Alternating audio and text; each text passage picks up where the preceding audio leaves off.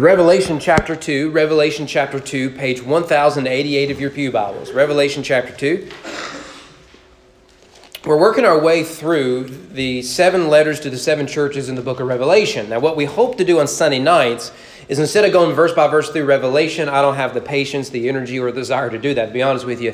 Um, but what we'll do on Sunday nights is look at some of the major themes in Revelation so we'll look at, uh, we'll start that this evening. But we want to look at the church of Smyrna here this morning. Revelation chapter 2. And if you will, stand with me out of reverence for God's holy word.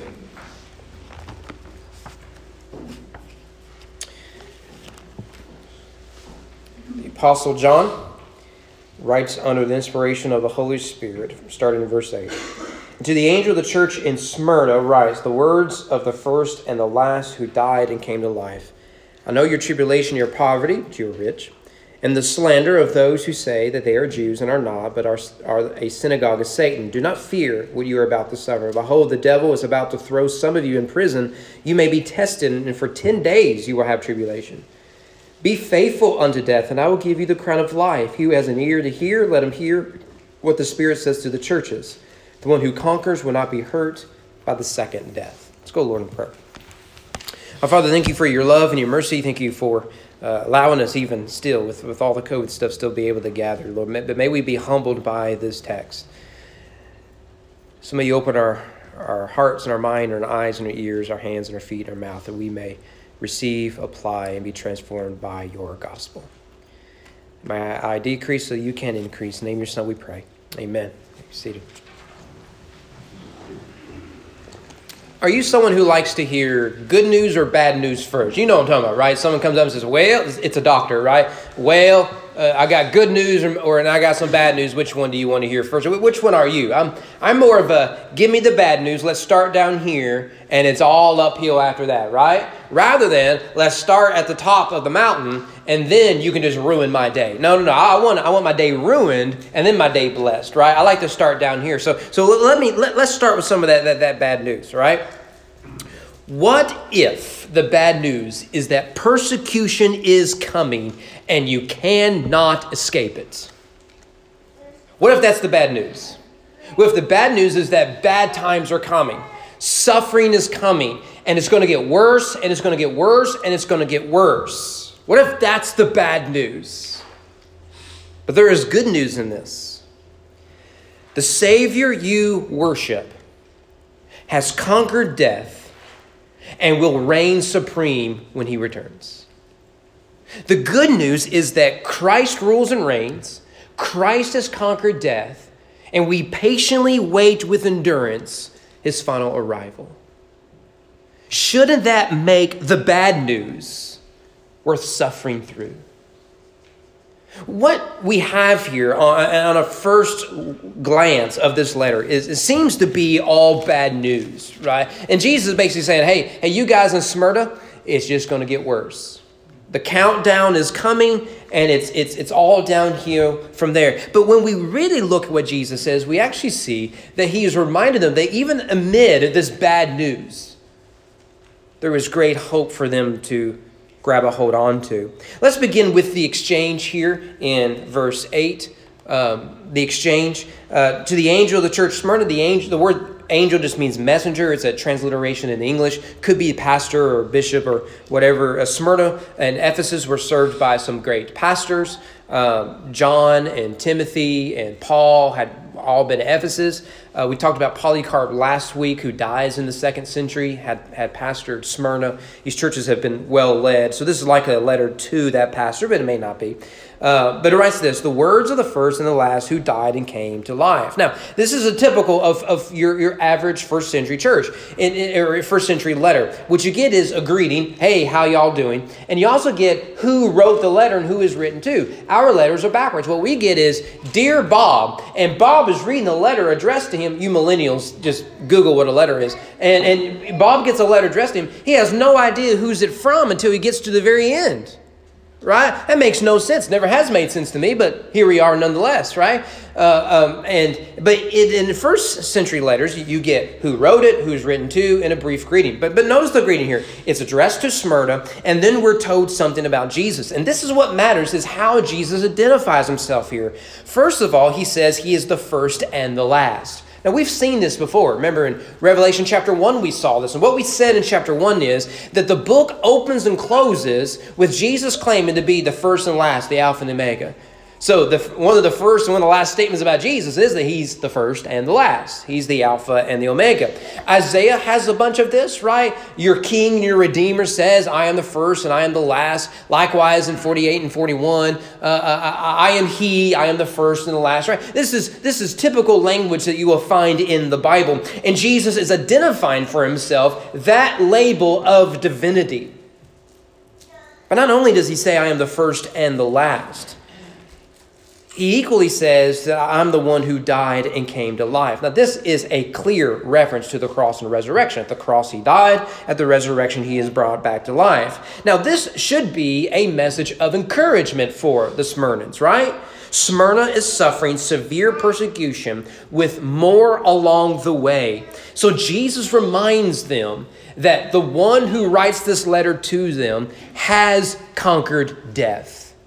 Suffering doesn't mean the end of anything. He has overcome it all. So, yes, some of the Smyrna Christians may very well be put to death. Some may be put in prison. Some may lose their livelihood, but be encouraged. The one you worship has conquered death and hell. Well, that's the exchange. Let's look, let's look more detail at the experience here. Now, unlike the Ephesian church, and most of the churches in Revelation. Jesus has nothing negative to say to the Smyrnans. I mean, like that'll ever happen today, right? I mean, I mean, right? I mean, I've talked to enough Christians; they all have something to complain about their local church, but not Jesus here. But the Smyrnan church has nothing negative to say about the Smyrnans, and seems like a, a, a good goal to go for. But then again, we should know there's a reason for that. Suffering and persecution has a way of purifying the church. Think about it. If we were under direct, severe persecution, would we have some of the conversations we're having? Would we be distracted by some of the things we're distracted by? Would there be a lot of church hopping right now? No. There's a great Babylon Bee headline and it's something like Christians in Iran travel 500 miles to find a church that, that meets all of their needs, right? I mean, it's, it's, it's nonsense, right? If you find a church, you're lucky in some places in the world. And the last thing you're going to do is start complaining about things that don't matter. Why? Because you're meeting secretly. It's very dangerous. Persecution has a way of purifying the church. But notice their, their suffering is threefold according to Jesus here. The first is persecution. You see it there with the word tribulation. Remember, in Revelation, the word tribulation is, is, is, typically not used in, in the formal sense, the great tribulation, something like that for you dispensations. It's rather used in a personal sense, that you will go through tribulation. And Revelation is, is reminds us that Christians do suffer through tribulation. But we should remind ourselves here that from its conception, Christianity has been a faith conceived in and purified by suffering. No other religion has as its genesis suffering, right? Whether, whether you're looking at Islam or Judaism or Mormonism or, or, or Buddhism or whatever ism you may, you may want, none of them begin in a moment of crisis, injustice, oppression, and suffering. None of them do. But Christianity does. It rises out of the experience of Roman injustice, which, which means that Jesus did not come to make you rich. He did not come to make you happy. Jesus comes that in dying, he calls us to join him by picking up our crosses and following him. By following Him, we pursue holiness. By following Him, we find true freedom. But it requires our own death. This is hinted at at the end of verse 11, isn't it? When he speaks of the second death, isn't it? But since that ascension of Christ, we see that not only has our Savior suffered under the persecution of man, but as he warned us, Christians throughout every page of history has suffered through persecution. In fact, there are more Christians under persecution living right now than ever in the history of the world. We had a representative a few years ago, back when things were normal, uh, representing open doors, speak to us about the many sufferings of Christians around the world. Right now, this is going on. I've known some people when I was in seminary who were called because they were single to go parts of the country they were not to know where it was before they got on the airplane because it was too dangerous, where they would go and share the gospel as a missionary. The Smyrnans were experiencing one of these state led persecutions. It's likely led under a man by the name of Emperor uh, Domitian. Domitian ruled from 81 to 96, and so you can kind of see where I think Revelation was, was written there at the end of the first century. And he is best remembered at, by his targeted persecution of Jews and Christians. Remember, at this time, your average Roman did not separate the Jew and the Christian. We do that for obvious reasons, but, but this is the early uh, century of Christianity. And so to them, they thought, well, Christianity comes out of Judaism, therefore it must be a type of Judaism. Judaism, right? And so remember that the, the temple was destroyed in AD 70. And what Rome did was they said the money that was going to the temple is now going to go to the Roman coffers. And so there was a targeted, particularly from Domitian, against the Jews, which then lumps the Christians in them. But the Christians had it quite severe. Um, and we should also know that when Domitian's persecution against the Christians took place, a very severe one, one of the more severe ones in Rome, Nero being the first major one, followed by Domitian, and then another guy about 100 years later, um, is that they weren't they weren't global. It wasn't throughout the entire empire, but rather it was targeted geographically. I don't know why, just the way it works. So Domitian's persecution took place in the city of Rome and in Asia Minor. Well, guess where John is writing the seven letters to the seven churches of Revelation? They are all located in Rome. Guess who is targeted in the book of Revelation? It is Rome. Among others, yes, but the oppressive power of Rome is certainly among those. So he, he comes to power again right after the temple is destroyed, and he is targeting them.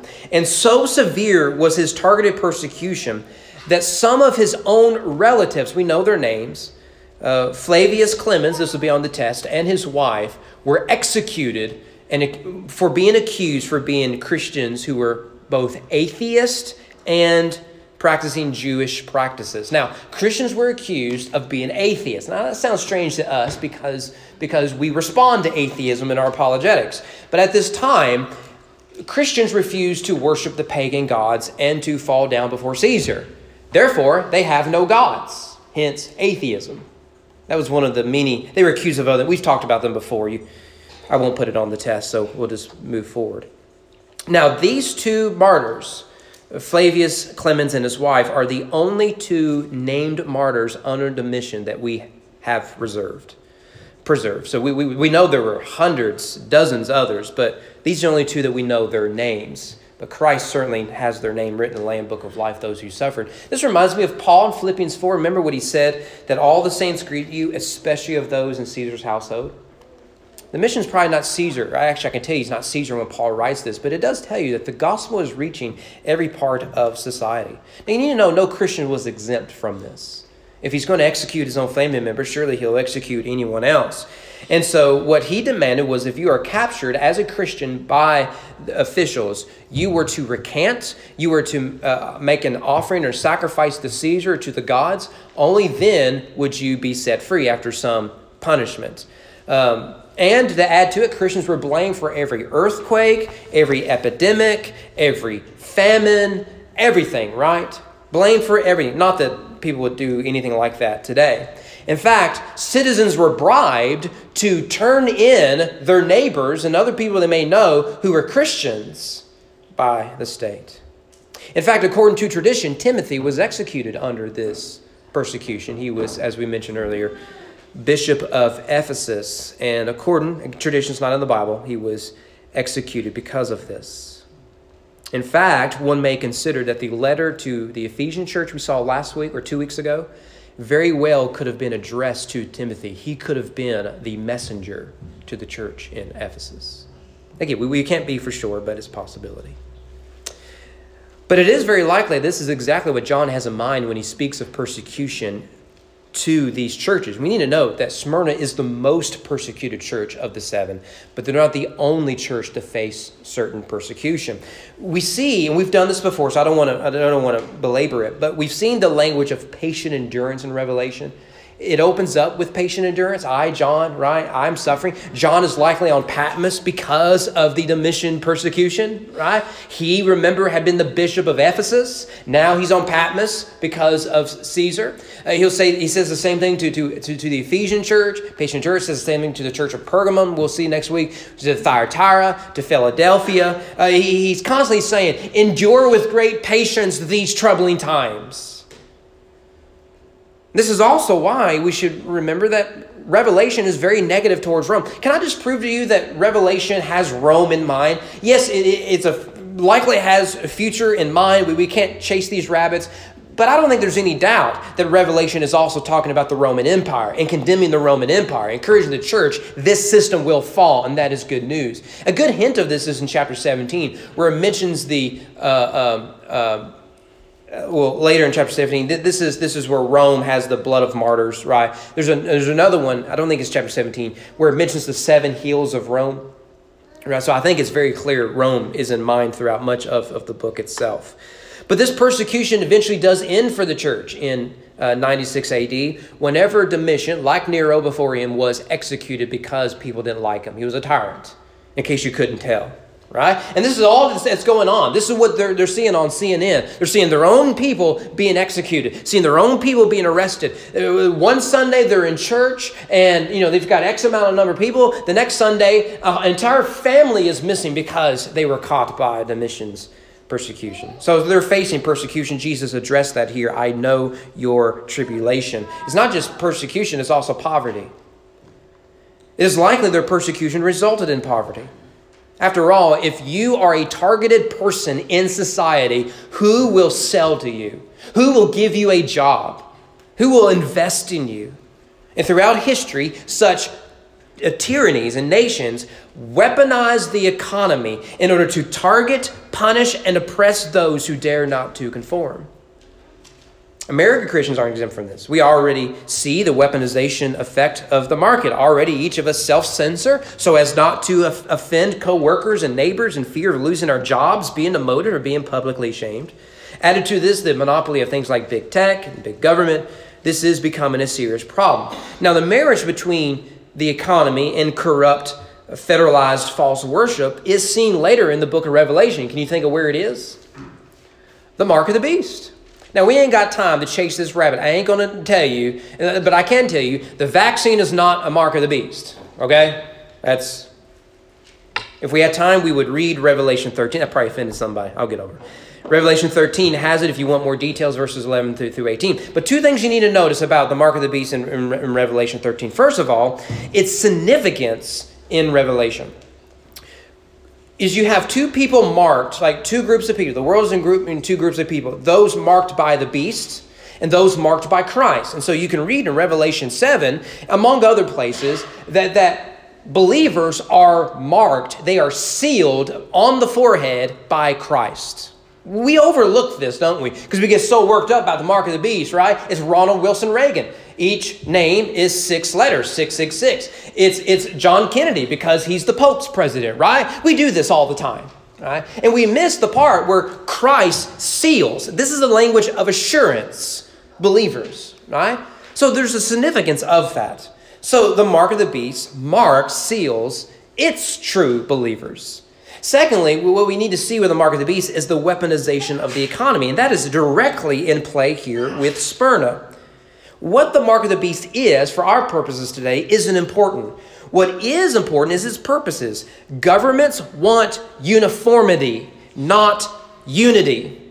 Governments want conformity, not diversity. You, you, you get the differences, right? You can have unity, right? Let's all to get together. Let's celebrate our differences, but understand there's a common ideal, common thing bringing us together, right? Hopefully, it's what the Baptist church is. We can all vote differently. We can all think differently. We all talk differently. All have, you know, blue collar, white collar, whatever it is. Surely we can have unity because of Christ. Uniformity says, unless you adopt these 800,000 things and be exactly like this, then you're an enemy. What governments want are uniformity, not unity. What governments want is conformity, not diversity, right? I mean, this is where, where if you go into a major uh, university right now, what are you told? Well, we just want freedom of thought so long as you think like this, right?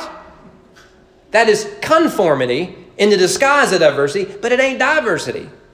Like, if you still don't believe me, stand in the middle of a, a, literal soapbox in the middle of a university and say, Jesus Christ rules and reigns supreme. Repent, believe the gospel. And let's see how much diversity comes thrown in your way.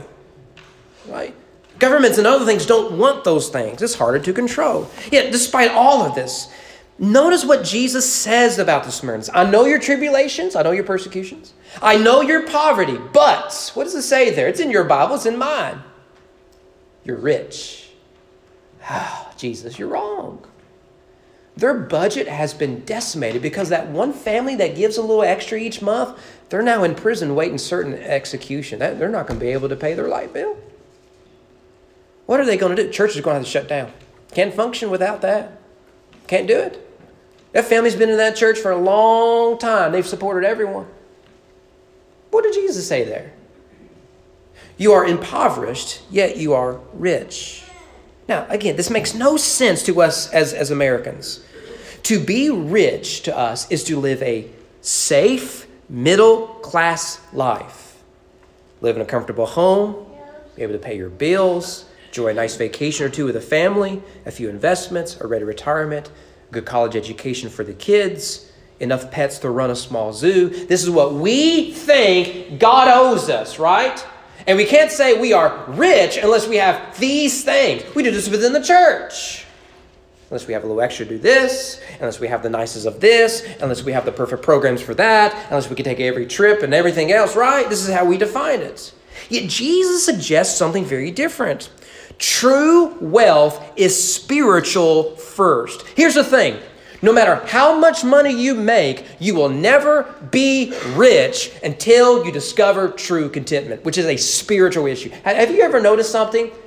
You can make more money, and yet you're just drowning in debt the same as you were when you had less money. Have you ever noticed that? It's a strange phenomenon. Strange phenomenon. So you think, well, I got that little bit of rage. We got some freedom. No, you won't. The second your wife finds, no, I'm sorry. I'm, that, that's a joke. It's a joke. But you won't find true contentment until you discover this gem. You won't have peace or love or hope or joy unless you grasp this. Things are not saviors.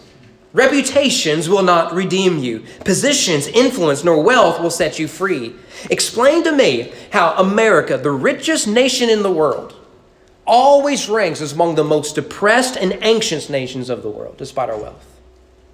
We are so wealthy our economy still functions with nearly a $30 trillion national deficit.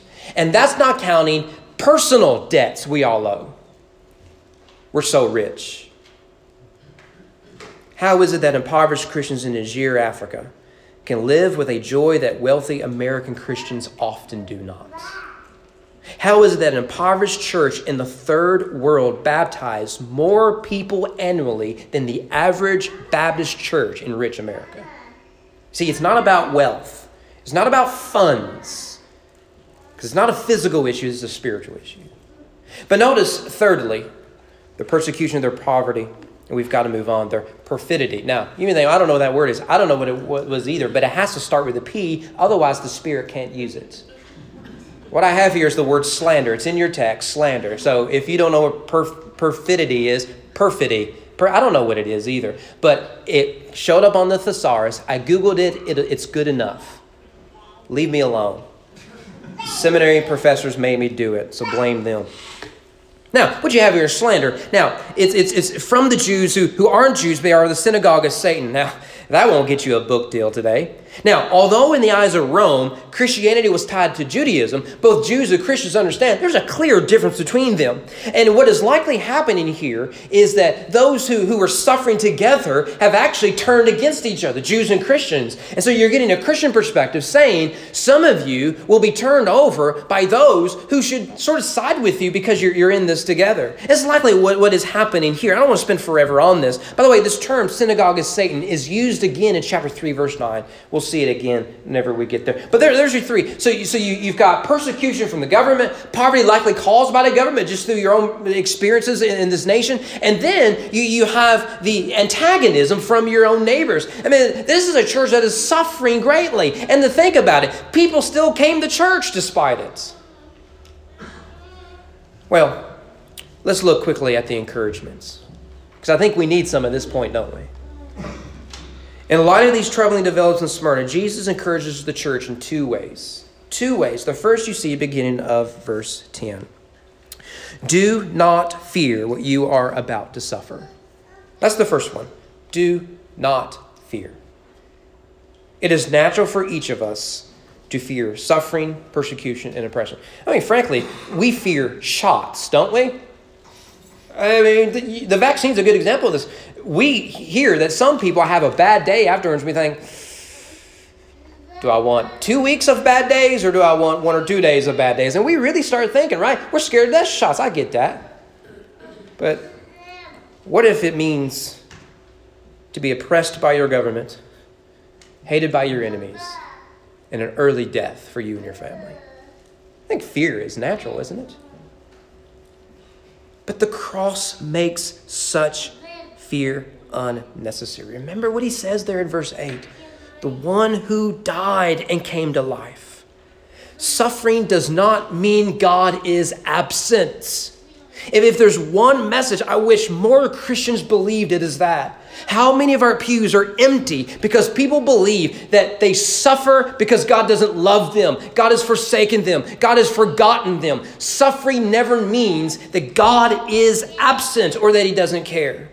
Suffering is part of living in a broken world made up of broken people and broken agendas. The kingdoms of this world has always been at war with kingdom with the kingdom of God. This is why political uh, allegiance at the cost of the gospel is extremely dangerous. This world is not our home. But Jesus shows that though their suffering is inevitable, and it is real and it will be harsh, they do not suffer alone. Notice again the language Jesus used here, there in verse 9. I know your tribulations. I know your poverty. I know your slander.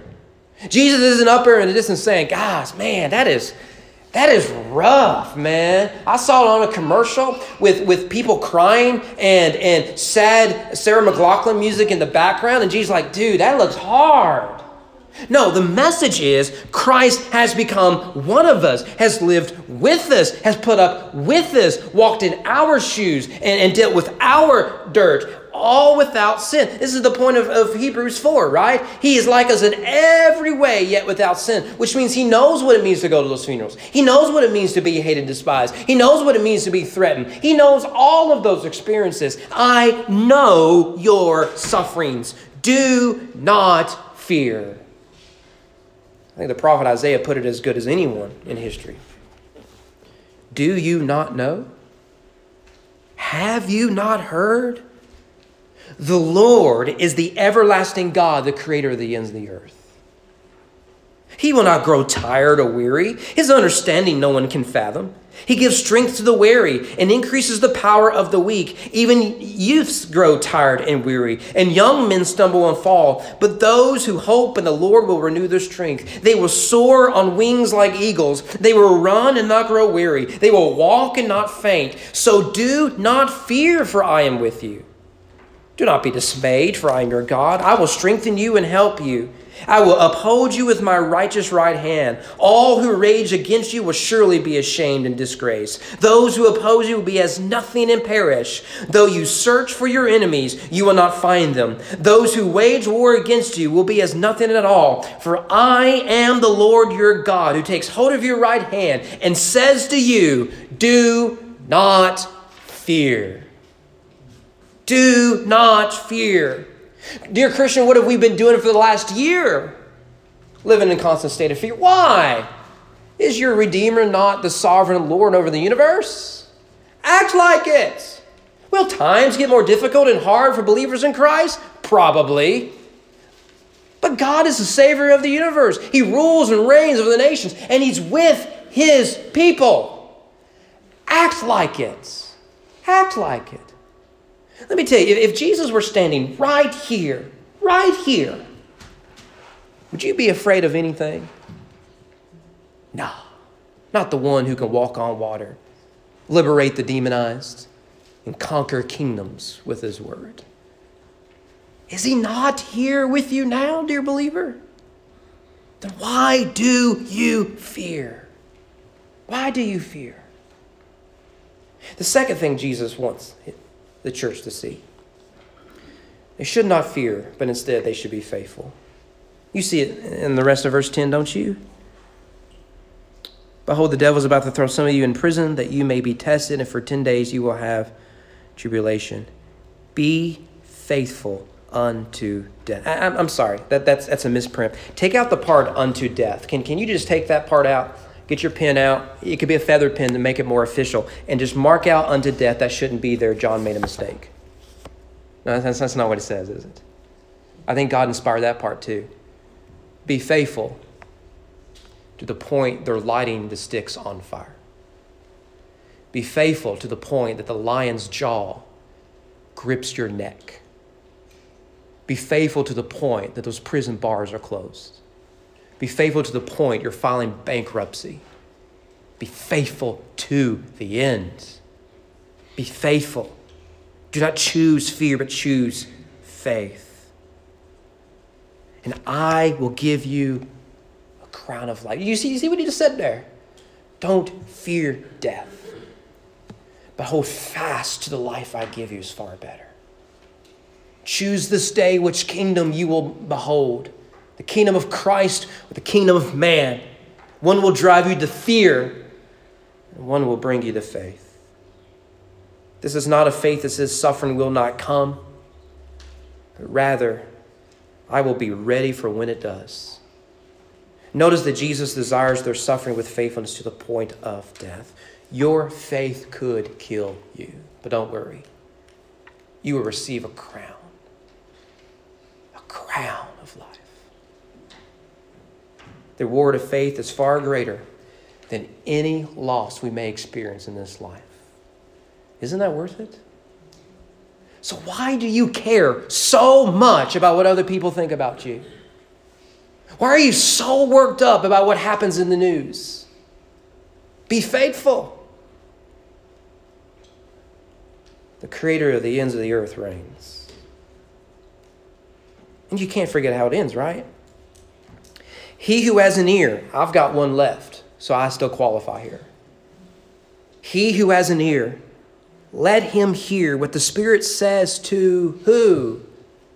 The church? No, because it's not just written to Smyrna, to the churches. And what's the promise here at the end? The one who conquers. If we had time, we could trace that word throughout the entire book. The one who conquers will not be hurt by the second death. You choose which one you should fear the most the death here on earth or the death everlasting. Which one should you fear the most? We'll all die here. We don't need to die again. You shall conquer by faith. And that's a kingdom that can't be shaken no matter what may pass in D.C. Let's go, to Lord, in prayer. Our Father, I ask you would be gracious to us that we, we will live by faith and not by fear. And Lord, I don't know what the future looks like or holds for us. I, I really don't. I don't have